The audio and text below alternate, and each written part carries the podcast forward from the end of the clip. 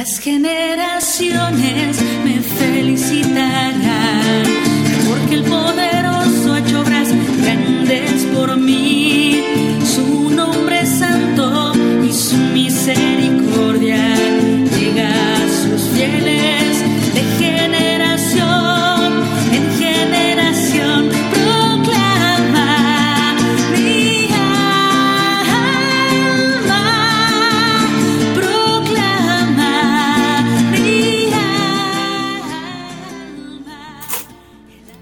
Queridos oyentes de Radio María, soy Marta Sosa eh, para darles la bienvenida a nuestro programa de Consecratio Mundi, un programa para formarnos en la fe, para formarnos y para informarnos. Damos un saludo especial a todos nuestros queridos oyentes eh, que nos ven por nuestras redes y de manera particular a todos nuestros oyentes internacionales en Estados Unidos, en Francia, en diferentes partes del mundo de donde recibimos mensajes, en México y en, en todas las latitudes de nuestro querido país, Colombia. Eh, hoy queremos eh, dar las gracias a Radio María por siempre brindarnos estos espacios para poder hablar de temas muy interesantes para nuestra comunidad católica. Por supuesto, vamos a iniciar con una oración, una oración en donde elevamos este programa al cielo con el fin de que tanto llegue a ustedes en sus, en sus hogares para iluminar almas y para conducir situaciones particulares en sus hogares. Entonces vamos a decir en el nombre del Padre, del Hijo, del Espíritu Santo. Amén. Padre nuestro que estás en el cielo, santificado sea tu nombre. Venga a nosotros tu reino. Hágase, Señor, tu voluntad, así en la tierra como en el cielo. Danos hoy nuestro pan de cada día, perdona nuestras ofensas, como también nosotros perdonamos a los que nos ofenden. No nos dejes caer en la tentación y líbranos del mal. Amén. A ti, mamita María, Dios te salve María, llena eres de gracia, el Señor es contigo. Bendita tú eres entre todas las mujeres y bendito es el fruto de tu vientre Jesús. Santa María, Madre de Dios, ruega por nosotros pecadores, ahora y en la hora de nuestra muerte. Amén. Gloria al Padre, al Hijo y al Espíritu Santo. Como era en el principio, ahora y siempre, por los siglos de los siglos. Amén. Iba como siempre nuestra intención al Arcángel San Miguel para que eh, proteja a todas las personas que escuchan este mensaje, a nosotros que estamos hoy participando en el mismo, y para que proteja a toda la humanidad agobiada y doliente, que caminamos con el convencimiento de la vida eterna. Arcángel San Miguel, defiéndenos en la pelea, nuestro amparo contra la maldad y las acechanzas del demonio. Reprímelo, Dios, como rendidamente te lo suplicamos, y tú, oh príncipe de la milicia celestial, armado del poder divino, precipita al infierno a Satanás y a todos los espíritus malignos que para la perdición de las almas vagan por el mundo. Amén. San Miguel Arcángel, con tu luz, ilumínanos. San Miguel Arcángel, con tus alas, protégenos. San Miguel Arcángel, con tu espada, defiéndenos. Bueno, ahora queridos oyentes, quien nos está viendo por las redes sociales, bueno, ¿a quién tenemos atrás? A la Virgen Trinitaria. Es nuestra Santísima Virgen María que nos acompaña hoy en todas las cosas eh, de este programa. Y tiene como finalidad la Virgen Trinitaria, eh, en el centro tiene eh, al Padre, al Hijo y al Espíritu Santo. Y nos lo presenta, porque recordemos la cita evangélica de la encarnación, donde el Padre Eterno se presenta y dice, aquí, si tú quieres ser la madre de mi hijo, y ahí dice, he aquí la esclava del Señor, hágase en mí según tu palabra. Entonces, esta Virgen Trinitaria es realmente, eh, podríamos identificarla con la Virgen de la Encarnación. Entonces, eh, queridos oyentes, los que no conocen esta vocación, se la presentamos. Corresponde a la vocación de nosotros, de Consecratio Mundi, y corresponde a la oportunidad que tenemos de vivir la encarnación diariamente en nuestros hogares. En el programa pasado, queridos oyentes, nosotros hicimos una denuncia, dos denuncias. La, primera denuncia es la educación de género en los colegios católicos. Trajimos a un padre de familia que tuvo que ver con la situación bochornosa de encontrarse con que la alcaldía de Bogotá eh, en un colegio católico empezó a tratar de eh, manipular a los padres de familia para poder ingresar a los niños. Hubo un porcentaje de padres que se levantaron y dijeron, no, eso no es lo que queremos. Si nosotros quisiéramos eso, nuestros hijos no estarían acá, estarían en otro colegio. Y en eso consiste la libertad religiosa, en que uno pueda elegir cómo quiere educar a sus hijos. Pero como dijimos, estas personas eh, nos quieren matar a nuestros hijos, pero a la vez educar a los que tenemos nosotros. Es decir, los de ellos los quieren abortar y los nuestros los quieren educar. O sea, buenísimo, ¿cierto? Eh, y bueno, también trajimos otro testimonio de una persona de 28 años que mm, quedó embarazada eh, y dentro del protocolo normal de la EPS debe ir a una cita psicológica. La cita médica ordinariamente dura 20 minutos, la cita psicológica dura 40 minutos, o sea, el doble. Y en la cita psicológica eh, le preguntan siempre si quiere interrumpir su embarazo y se lo preguntan de manera escalonada en diferentes momentos de la entrevista de 40 minutos, induciéndola a el aborto. Es decir, induciéndola diciendo, mire, eh, a ella le manifestaron, mire, yo tengo, usted es una niña muy joven, solo tiene 28 años, va a dañar su vida. Segundo, usted es de mal genio, de pronto si es de mal genio, va a pelear con su niño, más bien mátelo. Usted, eh, si tiene plata, si no tiene, mátelo. Eh, ¿Tiene esposo? Si no, si no tiene, mátelo. Em, se siente como triste, mátelo. O sea, todas las razones había que matar. Y como les indiqué, eh, valientemente, la persona manifestó, mire, yo, este niño es, bien planeado, les pido el favor que no se vuelvan a dirigir en ese sentido a mí. Entonces, esa fue la denuncia que hicimos hace ocho días. Pero les digo una cosa, no todo es, no todo es tristeza. Hoy trajimos un testimonio de esperanza. Y es que toca así, toca entender que nuestra, nuestras tres virtudes teologales, la fe, la esperanza y la caridad, son vigentes. Y cuando eh, vemos un, un, mundo tan destruido, un mundo donde la esperanza siente que no, que ya se acabó, esos son los momentos para traer testimonios de esta clase que queremos traer hoy al programa porque es la manera como Cristo nos dice, yo estoy vivo, yo estoy vivo.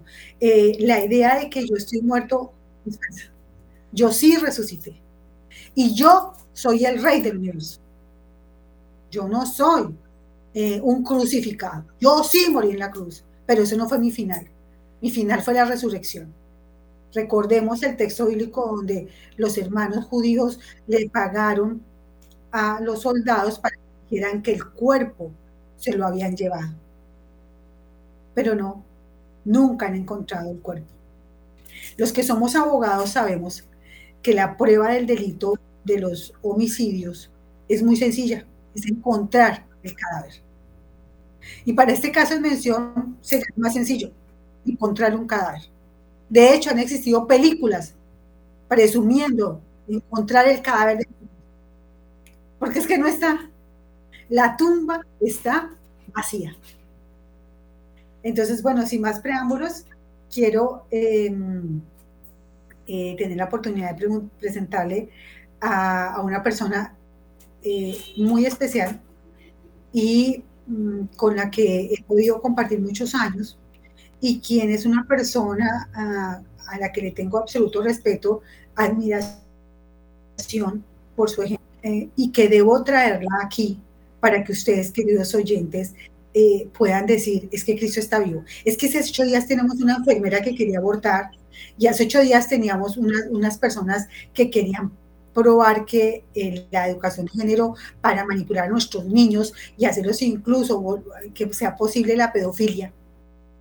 Eh, hoy tenemos un testimonio de que Cristo llama, Cristo llama. Y no le interesa quién sea, Cristo llama a quien Él desea, al alma que quiere para sí, en las condiciones que sean, por las circunstancias que sean. Toda circunstancia que nos lleva a Cristo, linda y grande circunstancia. Todo dolor que nos hace conocer a Cristo, linda y grande circunstancia. Maravillosa circunstancia. Bueno, querida amiga Angélica, cuéntanos. Cuéntanos tu experiencia con Cristo. Mm, Bueno, pues yo les puedo decir que vengo de, de la otra orilla, yo vengo del ateísmo, yo no creía en Dios, o sea, ustedes podrán imaginarse todas las barbaridades que yo decía de la iglesia católica, de las monjas, de los religiosos, eso era terrible.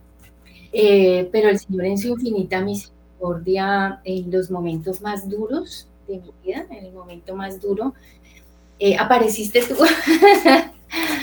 Y, y así fue como el Señor eh, lanzó su red y, y bendito sea el Señor, estoy acá y eso ha cambiado mi vida. Ya son siete años maravillosos de conocerlo.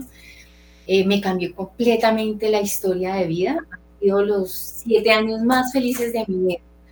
Creo que todo el dolor, todo lo que eh, ha valido la pena porque ha sido maravilloso el paso del Señor en mi historia de vida. Eh, mire, yo les digo que Angélica Sánchez, nosotros recuerden los hechos de los apóstoles, ustedes, hermanos, cuando se dice en la primera parte, decían, es que, es que eh, nos miraban y dicen, pero esos cristianos, ¿quiénes son? Yo no sé quiénes sean, pero miren cómo se aman. Miren cómo se aman. Lo que yo sí sé es que se quieren, dice el texto bíblico. Pues aquí, esta es un- un- una, católica, yo llamo primitiva, de esas que se dan con toda el alma por Cristo.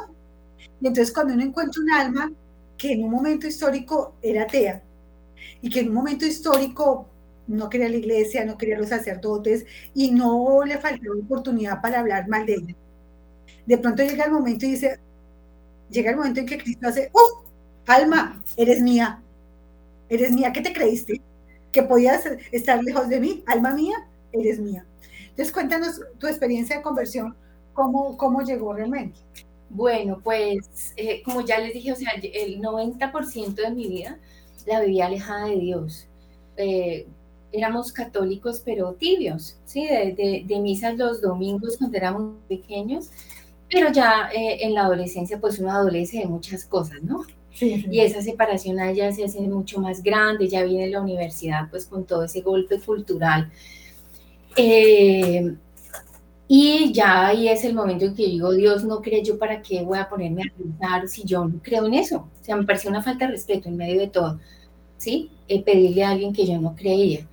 Eh, bueno, eh, yo con el Señor me, dio, me puso en el camino a un hombre que yo creo que ha sido el mejor hombre posible que él haya podido poner para mí, ¿sí? Yo le pedí el, el hombre, el mejor hombre, o sea, un buen hombre, y el Señor me lo concedió, ¿sí? Un hombre excelente, un padre maravilloso, pero como yo no creía, pues obviamente ustedes, eh, yo estaba arrejuntada por, eh, por lo, lo civil, ya después de, de, de, todo ese proceso que me di cuenta, pues que no estaba viviendo acorde a la ley de Dios, eh, viviendo pues con lo que decía el mundo, ¿no? Y, y, con ese vivir en el mundo, pues tomé muchas decisiones eh, que yo sé que le duelen a, a, a, Cristo, que le duelen a la iglesia y que me duelen a mí ahora.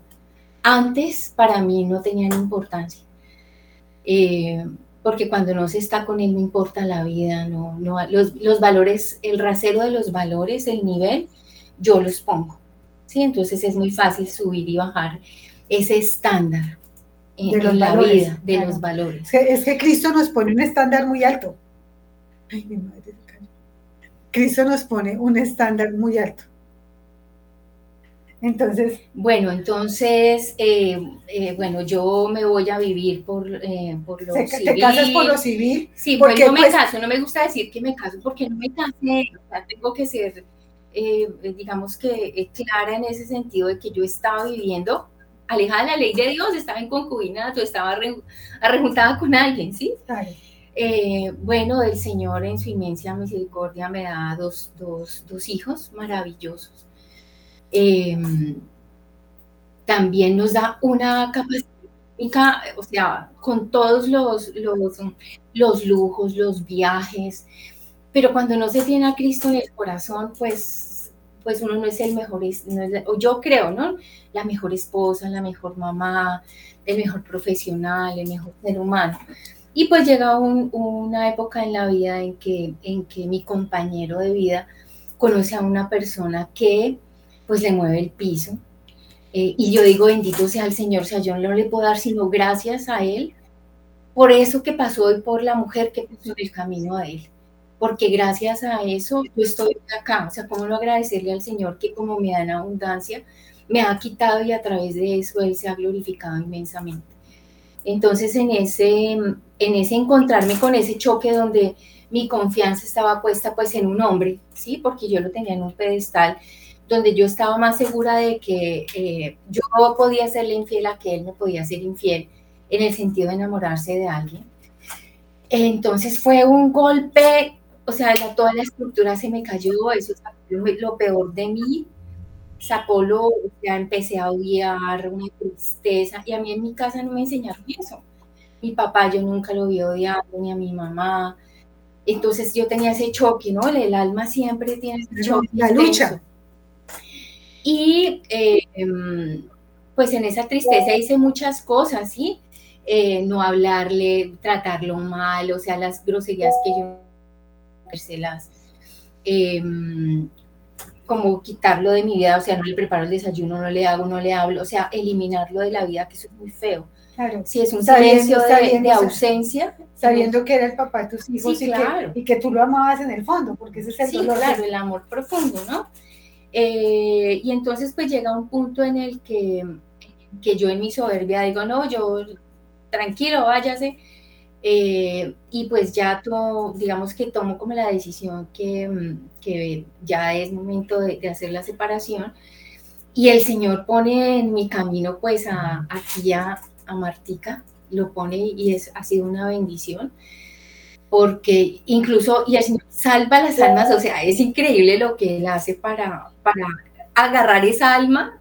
Yo tenía planeado para esa época de crisis tan dura, irme a un retiro de yoga, o sea, yo ya tenía la fecha, el lugar, me faltaba era pagar. Bueno, de eso me enteró hoy. Yo ya lo tenía todo dispuesto porque yo me quería perder del mundo, yo no quería seguir sintiendo lo que estaba sintiendo. Y entonces, en ese buscar un abogado, pues el Señor me pone en el camino una compañera de trabajo que conocía a, Martica y me la recomienda y ahí en, el, en la consulta eh, me dice, eh, porque yo dije, Dios mío, algo dije así en un momento de desesperación y llanto, eh, y me dijo, ¿quieres ir a un retiro? Y yo le dije, sí, yo no sabía de qué era. Yo lo único que sabía era que quería perderme del mundo, irme. Eh, y le dije que sí. Pues terminé en un retiro de Maus, bendito sea el Señor. yo les dije a ellas, yo no sé qué estoy haciendo acá, estoy infiltrada porque yo no creo en nada de esto pero fue el mejor semana de mi vida, maravilloso, un encuentro vivo en el que el Señor tocó mi alma, en el que sacó eh, todo eso que estaba escondido y que para mí antes no tenía importancia. Yo creí que iba a sanar em, mi, eh, mi separación, pero el Señor eh, saca en su infinita misericordia eh, cosas más importantes que uno tiene guardadas ahí en ese baúl y en ese cuarto del corazón donde no deja entrar a nadie, ¿cierto? Donde uno tiene la, la, la, basura más horrible para guardar. Y el Señor sacó un evento mm, muy doloroso de mi vida, a través del cual yo me rendí, después de 45, 46 años de pelear con Él y no sé por qué me rendí, o sea, él ganó, él ganó y le dije sí, le dije sí, y ha sido el más maravilloso de mi vida. Em, pues que me ha llevado a muchas cosas, ¿no? Muchas cosas de conocer en la fe, de buscar, de ansiarlo, de añorarlo, de reconocer que, estos momentos felices de mi vida, aunque los, los de atrás han sido maravillosos, o sea, tener hijos, tener toda la holgura económica, un hombre que, es un buen hombre, un excelente padre, un excelente ser humano, que fue un compañero de vida maravilloso, o sea, no tengo nada de qué quejarme de él, nada. Eh, todo ha sido obra y gracia del Señor. Entonces, después del retiro de Maús, pues uno quiere cambiar el mundo. Sí. Pero uno tiene que cambiar primero, ¿sí? Y cambiar primero, pues ha sido doloroso, pero muy bonito. Muy bonito el, el reconocer todas esas fallas que antes no se reconocían, porque yo ponía, yo ponía el estándar. Claro, y yo pienso, queridos hermanos, que este testimonio nos tiene que llamar sobre todo a un reconocimiento de que eh, en la vida muchos dolores nos ayudan a construir realmente la vida. ¿sí? Uno hay veces, y, lo digo por experiencia propia, porque cuando uno llega a un dolor, uno dolor. ¿Qué cosa uno? Pero es esa conexión entre la cruz y la resurrección. Esa conexión oculta, oculta, pero real. Eh, los grandes cambios no son a través de, los éxitos, sino a través del dolor. Ese dolor que impulsa, impulsa y hace que el individuo haga un reconocimiento del yo y diga, pues yo voy a cambiar porque es que realmente no puede seguir así. ¿Sí? Y es la metodología que Dios nos utiliza para sacarnos de los huecos, el dolor. Los, el, dejar de estar confortables, las, dejar el confort. Es que el confort, ¿a qué nos lleva a quedarnos quietos? Todo lo que significa confort es quietud qué mejor uno sentado en el sofá con el control de televisión, con unos, con Concord y una Coca-Cola a los que les gusta, y, ya, viendo una película. ¿Qué más confort que eso? Pero el Señor te saca el confort, te quita el televisor, te, roban el sofá, ¿sí? Y no hay cómo comprar crispetas. Entonces tienes que parecer, oye, ¿qué voy a hacer? Salga y ve al mundo, que hay un parque, que hay que sol, que hay un árbol. Entonces el confort realmente no nos ayuda a descubrir la realidad que es Cristo. Porque uno hay veces cuando su entorno es el confort y el dinero, uno dice, ¿por qué necesito más? No necesito nada más. Yo no necesito nada, porque yo tengo todo con la vida que yo tengo. Y el Señor dice, no, qué pena contigo, hace falta algo en tu vida. Y se asoma a la ventana y dice, y soy yo. Y uno dice, eres tú, oye, yo no sabía que tú eras. Y entonces uno sale. Y entra la primavera al corazón. Porque, porque yo les digo una cosa, bueno, cuéntanos tu, tu, tu experiencia con el Santísimo. Ah, no, pues es que en Emaús, Emaús es, es encuentro, ¿sí? Pero también, y me he dado cuenta esta semana, que, que somos, eh, digamos, como una hermandad que es del Santísimo Sacramento, o sea, adoramos al Señor en el Santísimo, ¿sí? Eh, y siempre está Él durante los retiros. Entonces, eh, en ese silencio, encontrarlo a Él, su, su, su, confort, su amor, todo ese estar el alma con el amado, es un proceso maravilloso porque por lo menos a mí me reconforta enormemente, ¿sí? Eh, porque en medio del ruido, si yo entro a una, al Santísimo o estoy frente a un sagrario, no importa qué tanto ruido haya afuera, porque es que Él está ahí, Él está el amor. Entonces ha sido eh, siete años de, de crecer en esa amistad de oración, de los tiempos frente a Él, de, de ir a ponerle pues vida mis cosas, de preguntarle mucho qué quiere, qué quiere, cómo quiere que las cosas sean hechas, de qué manera, en qué momento. Y es, y es ver su gracia maravillosa, cómo muestra o cómo me muestra a mí, eh, cómo quiere que sean las, los eventos de la vida y ver su, su, su mano portentosa en, en todo lo que está pasando a mi alrededor. O sea, ver ahí las respuestas de... O sea, te quiero hacer esa pregunta porque frente a un ateísmo eh, en donde uno no reconoce a Dios y de pronto reconocerlo en el, plan, en el pan y el vino, específicamente en la hostia, es un cambio de, de 180 grados. Entonces uno dice, ¿cómo lo lograste? O sea, ¿cómo, cómo, cómo? Porque yo sé que tú eres una, una, niña de, de Santísimo eh, eh, casi diario y lo visitas con muchísima frecuencia. Entonces, ver una persona que hace siete años eh, eh, no quería la iglesia, hablaba mal de los sacerdotes, por supuesto no, no, veía como importante eh, ir a una misa, al contrario lo veía como realmente como una manera de, hacer que las personas fueran ignorantes y caminaran por un mundo oscuro. Y de pronto ver a esta mujer que va a Santísimo Diario, no te pregunto cómo te sientes en ese, eh, pues digamos, son siete años, bueno, pues siete años, pues que, pero, pero ¿cómo te ves tú? Pues es que lo que pasa es que él, sabe la manera para cada alma, ¿cierto? Entonces yo vengo de una estructura universitaria, yo soy bacterióloga, ¿sí? Entonces, eh, todo está escrito, todo está cuadriculado, todo está en ese sentido. En esos números, claro. En esos números encuadrados en lo que dice un inserto, en lo que dice este es el paso A, B y C.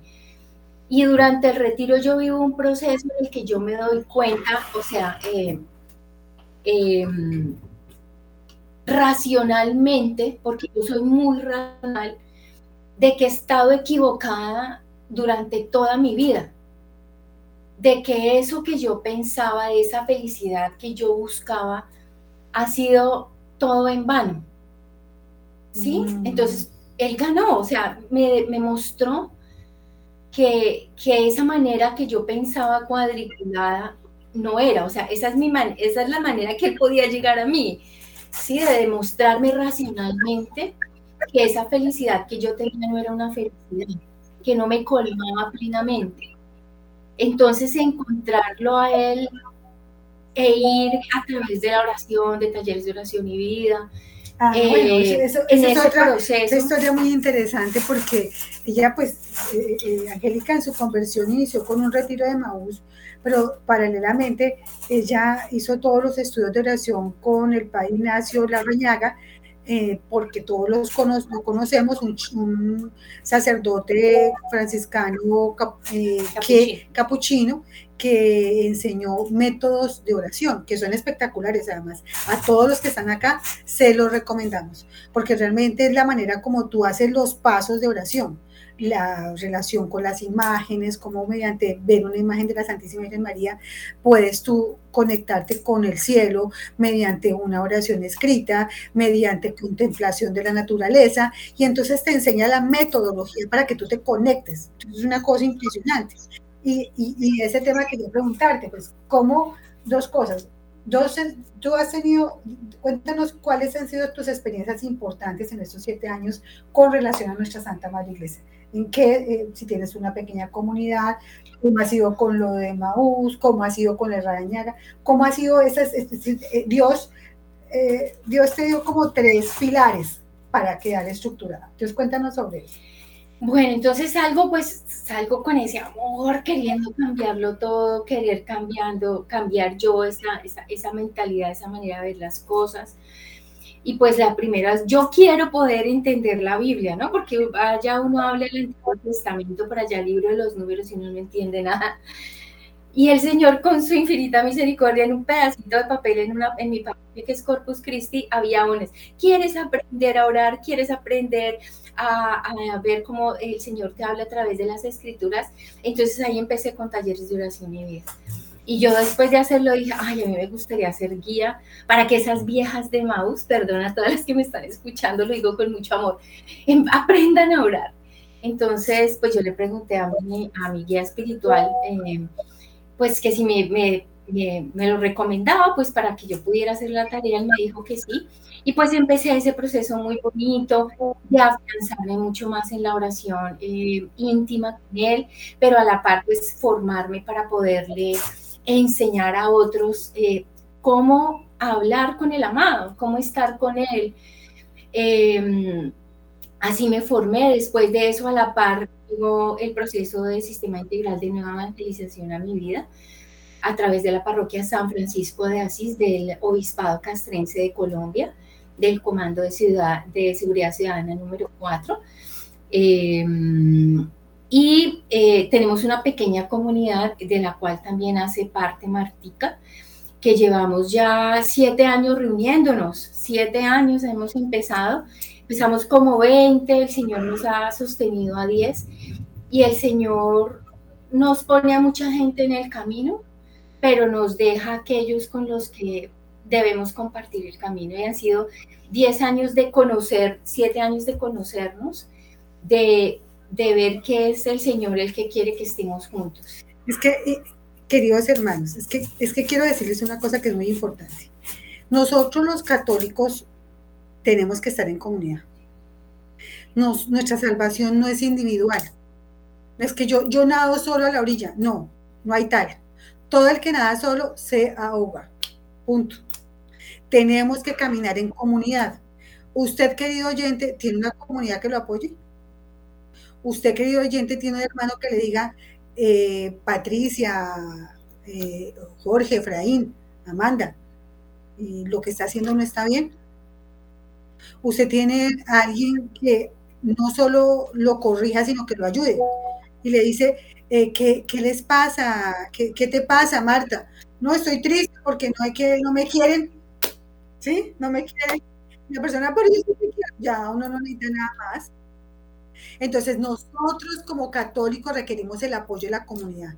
Hijos míos, queridos oyentes, no, por favor, no se aíslen. La característica del trabajo de Satanás es el aislamiento de las almas. Imagínense ustedes cuando nosotros vemos en las praderas de África un león cazando. ¿Qué busca? La, separar la hija o el hijo de la madre, para que el hijo sea débil y él pueda ejercer la muerte sobre ese pequeñín. Lo mismo hace Satanás. Si nosotros nos alejamos del grupo, nosotros tendemos a la debilidad. Entonces, queridos oyentes, tenemos que trabajar en comunidad. Entonces, tenemos aquí que Angélica tiene tres experiencias. La primera de Maús, que le abrió la puerta del conocimiento de Cristo. La segunda, una experiencia de crecimiento en comunidad con formación permanente de siete años, donde las personas no solo estamos juntas, sino que nos conocemos.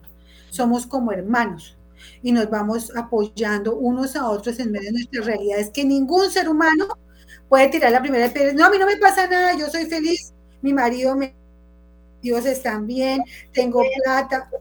Mentiras. ¿Mm? No es cierto.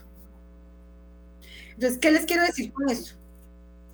Que requerimos apoyo de una comunidad y de un sacerdote.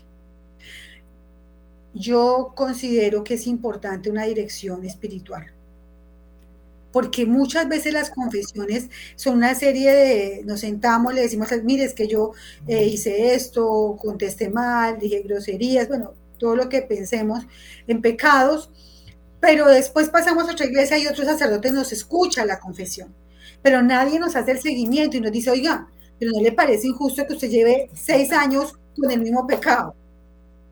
¿Verdad, padre? Seis años y seis años. Yo ya me he olvidado, no, no, no, usted lleva seis años diciendo, yo prometo cambiar. No, no hay tal. Usted necesita hacer un cambio. Punto. Entonces, la, la, comunidad viene a nuestro auxilio. Y viene en el auxilio también de los sacerdotes, queridos oyentes. Porque un sacerdote requiere una comunidad. Cuando tenemos un párroco, ese párroco depende de nosotros depende de nuestra oración y nosotros dependemos de Él.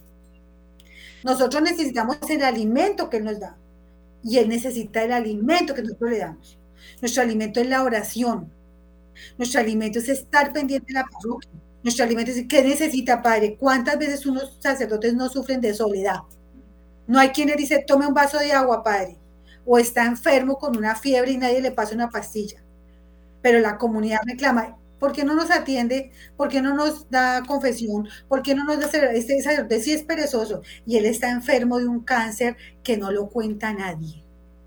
Queridos hermanos, nuestro compromiso pertenecer a una comunidad y nuestro compromiso apoyar a nuestro párroco y nuestro compromiso no estar solos, nuestro compromiso crecer.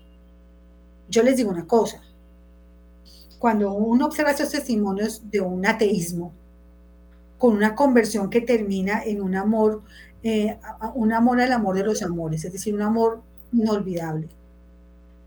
Eh, dice uno, por ejemplo, yo, yo, yo, nunca he tenido esa experiencia tan hermosa, yo todo el tiempo he estado creyendo. Y dice uno, o sea, y yo, con esa experiencia de fe que el Señor me ha dado, que es una experiencia de alma con Cristo, yo tengo que quitarme el sombrero frente a Angélica. Porque realmente ella lleva siete años trabajando para Cristo y me supera en muchas cosas. Me supera en muchas cosas, en el compromiso, en su deseo de servicio, en su darse a los demás, en procurar no, sentir desigualdad en la tierra. Entonces yo digo, entonces uno se cuestiona, hermanos. La conversión del ateo, pero ¿dónde está la conversión del creyente? Y eso es una frase que lo dice con frecuencia eh, Fray Nelson Lina, la conversión del creyente. Porque nosotros que creemos, no, pues ya que muy, muy, muy publicanos, sí, queridos hermanos, muy publicanos. Es decir, wow, yo sí creo, tú no crees. Qué pesar que tú no creas. Es que tú no sabes que es Cristo. Pero cuando alguien trasciende a la vida personal, dice uno, oiga, qué cosas. Eh, ¿Cómo está tu vida en realidad? Y encontramos que experiencias como estas eh, nos llaman a, un caminar más fuerte, a un decir, yo soy de Cristo. Recordemos, queridos hermanos, que a quien más nos dan, más nos pedirán todos los que no tenemos, no hemos tenido un espacio de ateísmo en nuestras vidas, sino que siempre hemos creído en Cristo y que hemos participado en la comunión y que hemos participado en la confesión y que hemos participado en el Santísimo, estamos llamados a ser ejemplo. Hay un sacerdote eh, venezolano eh, que escuché ayer y decía, el tema era no te metas con la chusma. Sé qué es esto. Entonces dice, la chusma son las personas que nos tratan mal, que nos ofenden, que nos maltratan. Y dice, entonces, ¿qué tengo que hacer? Él es bastante grueso. Entonces, en una oportunidad se fue a un supermercado y un niño se le empezó a hablar, ese parece, pues es una ballena. Dijo, y a mí me dio una ira, dice el sacerdote. Yo quería que se apareciera Herodes para matar a todos los niños menores de 5 años. Y decía después, pero yo me porté como Cristo quería hacer. Y le dije, ¿tú quisieras un chocolatín de estos? Para que de pronto te vuelvas como yo de tanto comer.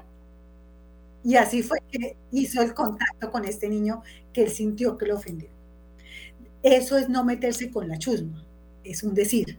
Es decir, es no pagar mal por mal. Es que si alguien me trata mal, yo digo, oye, oye, no hay problema. Aquí estoy para servir es decir, para estar como Cristo estuvo. Por eso les digo, hermanos, este es un testimonio, de esperanza. ¿Y cómo te fue con los talleres de oración y vida? Pues un proceso maravilloso em, eh, que me llevó antes de pandemia, creo que desde el 2019 em, fue mi envío.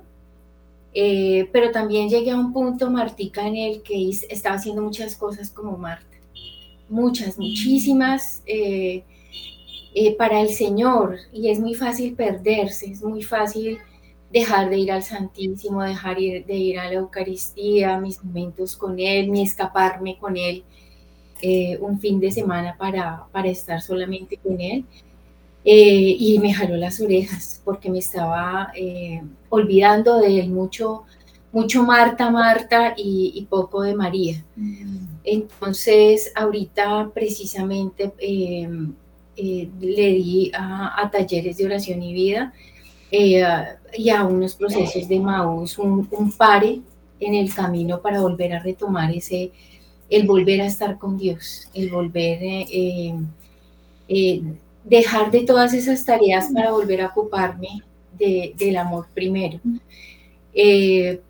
pero pues también quiero decirte eh, de pronto antes de que, de que termine este espacio tan bonito que, que, el Señor ha permitido y es que el Señor escucha todas las súplicas, Martica.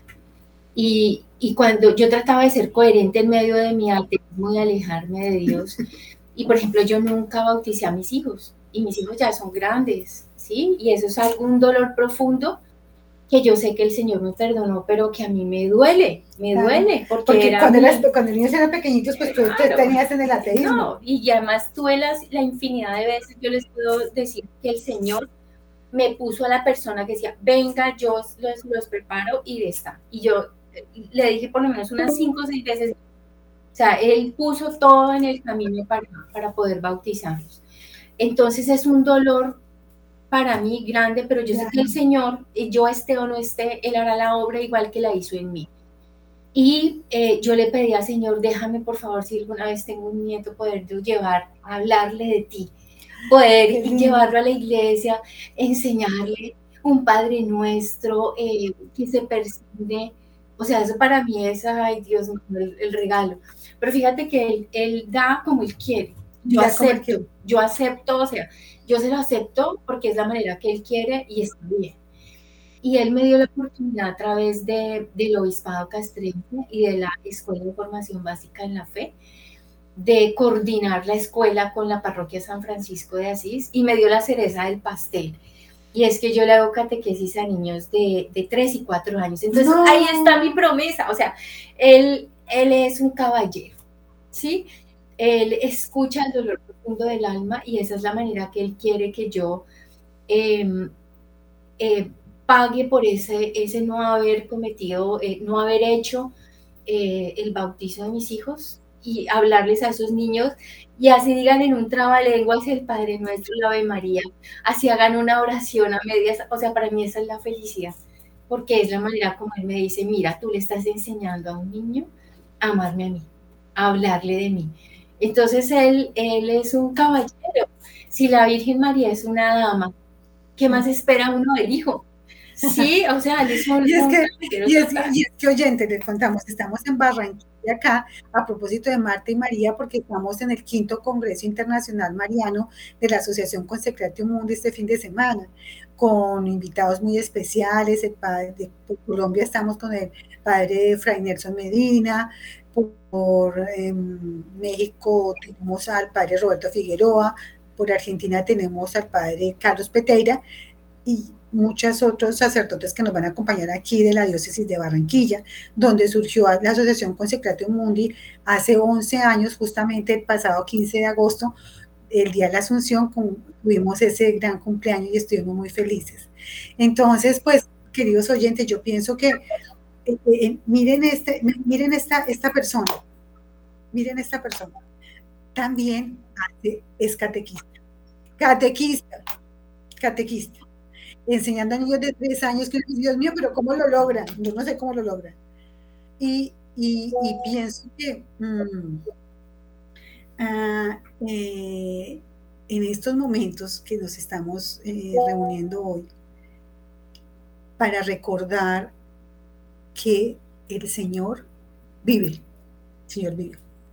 El Señor vive. El Señor vive. El Señor resucitó. Como diría Pablo, nuestro San Pablo, vana sería nuestra fe si el Señor no hubiera resucitado. Si el Señor no hubiera resucitado, apague la luz y vámonos. No hay nada que hacer. Pero el Señor resucitó y viene y trae almas para Él, las enamora, las lleva al desierto, le habla al oído, les convence. Les dice, mira, oye, aquí estoy yo y las almas no resistimos el amor del amado. Ningún alma, ningún alma. Ningún alma resiste tanto amor y a decirle que no, y no, y no, y no. El Señor dice, hoy me vas a decir que sí. Hoy por fin me vas a decir que sí. Entonces, oyentes, pues, queridos oyentes, mire la estructura hace ocho días con una denuncia tan dolorosa y hoy con un testimonio de esperanza. Porque cuando vemos una hermana nuestra que dice, hace siete años volví, volví porque finalmente ya fue bautizada, volví porque finalmente ya tenía la puerta abierta del bautismo con relación a las promesas, a las renuncias y a sus profesiones de fe.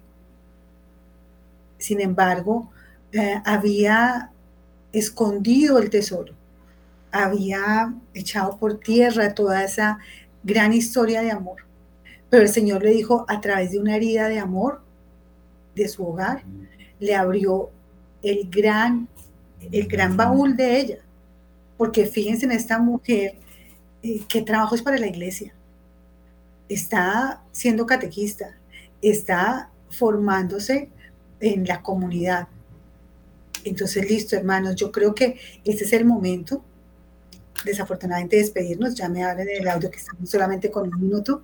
Entonces, mi querida hermana, amiga, ejemplo de vida, Gracias por estar acá con nosotros. Gracias por venir aquí a Barranquilla a apoyar este quinto Congreso Internacional. Mariano me está apoyando en el quinto Congreso. Yo, como ustedes saben, soy la presidente y ella me, me ayuda. Queridos hermanos, con Cristo es una vida en comunidad y con Cristo es una vida en felicidad. Dios los bendiga. Gracias a todos por, su, por estar con nosotros. La Virgen los proteja. Amén. Los esperamos en nuestros ocho días. Gracias.